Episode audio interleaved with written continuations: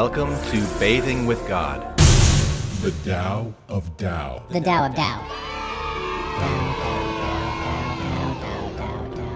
Hey, Quad. Hey, what? I want to play a game with you. Yes, I know. Oh, good. Well, I want to read the Tao Te Ching with you. It's a collection of ancient Chinese wisdom from 6th century BC, credited to Lao Tzu. It's basically the scriptures for Taoism. Yes, I know that too. Do you like it because your first name is Tao? Well, I do like that actually. But I first came across Taoism in a world religions class back in college, and something about it really spoke to me, even back then. What about it spoke to you? Well, I really liked the book that we read mainly. It was called The Tao of Pu. I liked the creative way that Benjamin Hoff explored various concepts of Taoism with Winnie the Pooh characters. Oh yeah? What was your favorite concept? I think it was Wu Wei, the kind of go-with-the-flow concept of Taoism. Instead of being like Rabbit, who was always trying to fix things that just ended up making things even worse, or being an intellectual know-it-all like Owl, who was wrong about things far more often than he was right, I liked the simpleness of Pooh, listening to his inner tummy-rumbling self when it was time for honey, and then simply following his gut to find the honey he craved in this world of abundance. Nice. And what was your least favorite concept? Probably the critique of other non-Taoist traditions. I don't like the us versus them technique of saying, we are the good ones and they are the bad ones. I've noticed that when I do that, it separates my mind from my heart, and makes me feel intellectually justified for having unkind or uncharitable views towards other people. I'm glad that you're aware of that. Yeah, I don't want to be one of those people who's constantly finding fault in others. Like you saw illustrated in the allegory of the vinegar tasters. Exactly. I love the allegory of the vinegar tasters. That was one of your earliest episodes of the Mythologuy podcast, wasn't it? It sure was. Want to hear it? I sure do. Great, because here it is. Once upon a podcast. Once upon a time. In a time before time. When the world was young and there was once a beautiful princess. This is the Mythologuy Podcast. Modern retellings of ancient myth. I am your Mythologuy. Mythologuy. Mythologuy. Does whatever a mythologuy does. Today's story, The Vinegar Tasters. Once upon a time, in the far corners of ancient China, three men found their way to a very curious well. The men did not yet know this, but this well, you see, was filled with vinegar. All that these men knew was that according to ancient tradition, the contents of this well represented the very essence of life. All three men stepped forward, each anxious to taste for themselves the true essence of life. The first man was dressed in the traditional robes of Confucius. He was tall and thin. His face was worn and leathery and stern.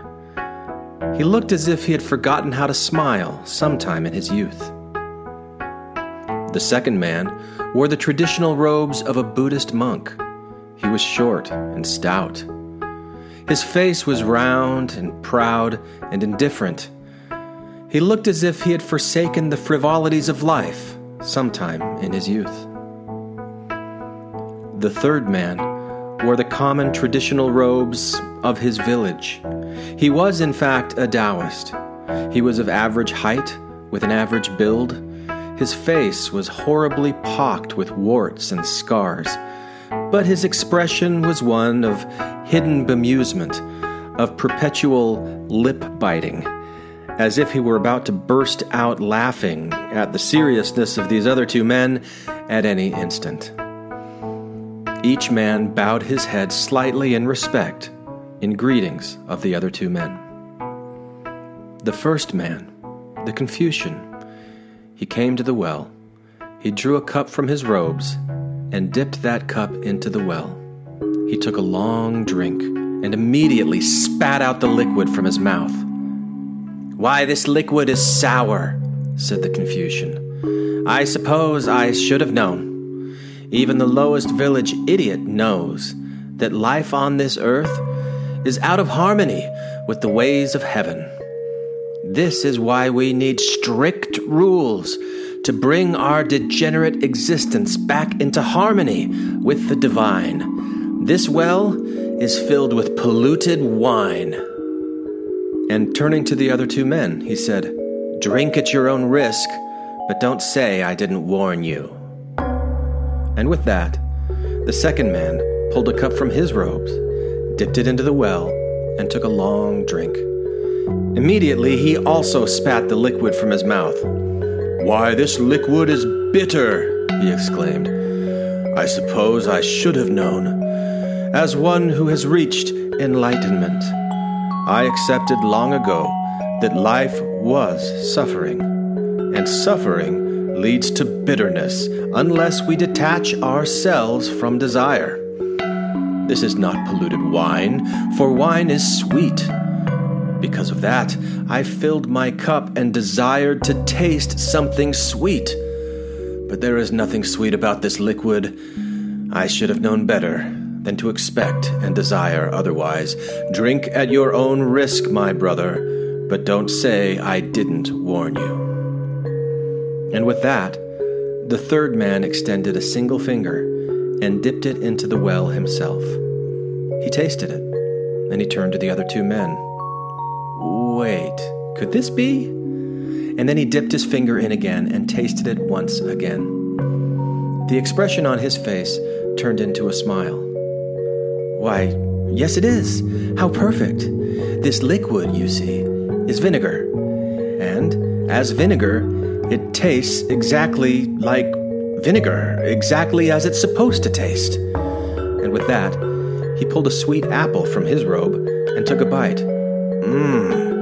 This has never tasted better. Thank you, fine man, for showing me the value in accepting the whole experience of life."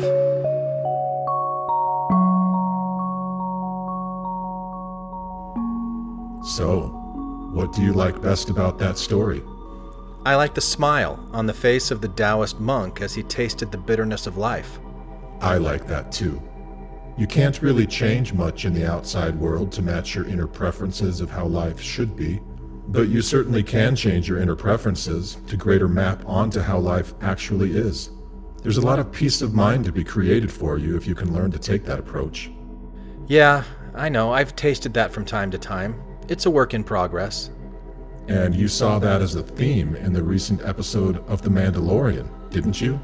Yes, I loved that episode. Season 2, Episode 5, The Jedi, where Mandalorian took Baby Yoda to be trained by a wise female Jedi.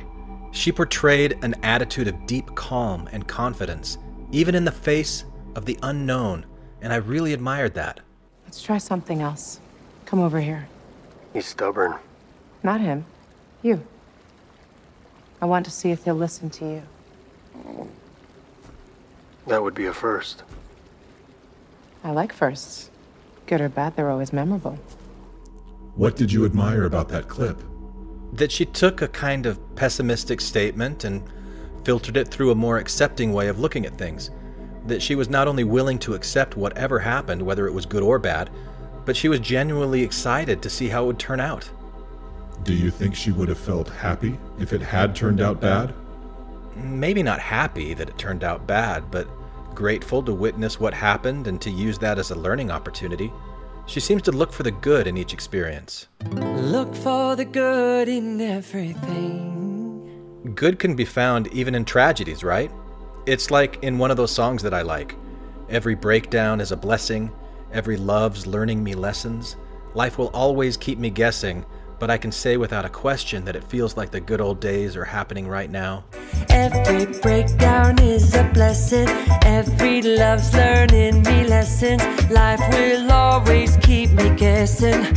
Well, I can say without a question that it feels like the good old days are happening right now. Are you thinking about Jason Mraz lyrics again?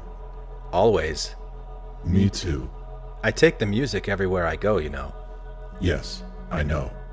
Music is the quickest way to heaven. It's the source of all creation. Listening to music can change your DNA, son.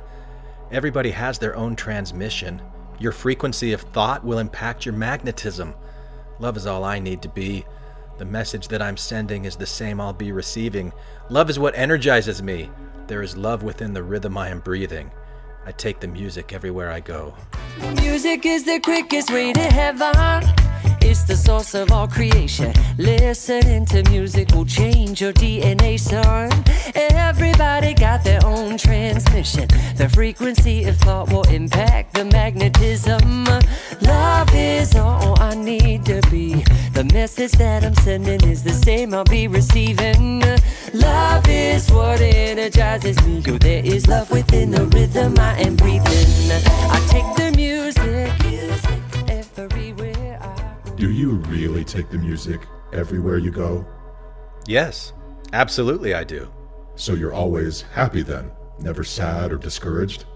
No, I always take the music with me, but sometimes it gets drowned out by the rabbit and owl parts of my mind that find fault with everything and forget to look for the good.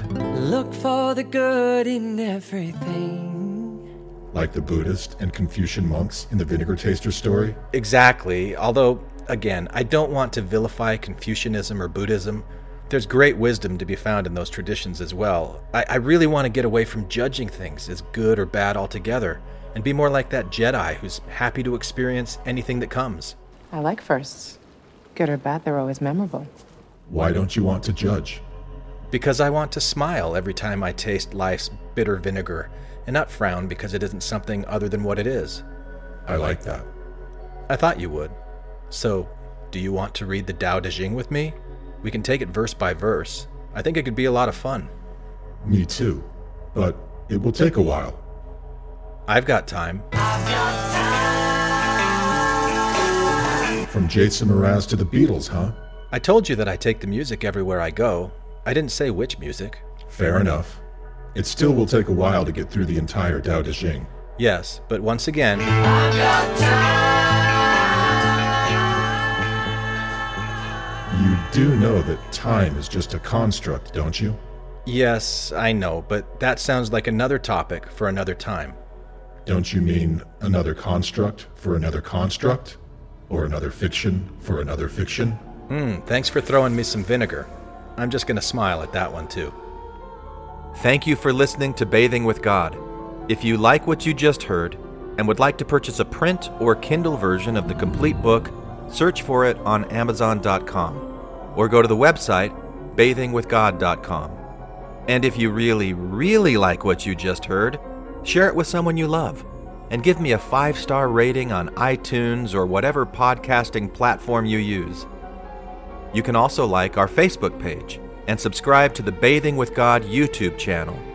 And if you'd like to reach out to me personally, you can email me, Glenn Ostland, at bathingwithgod@gmail.com. I'd love to hear from you. And probably so would Quad. Oh yeah, bring it. Thanks again for listening to Bathing with God.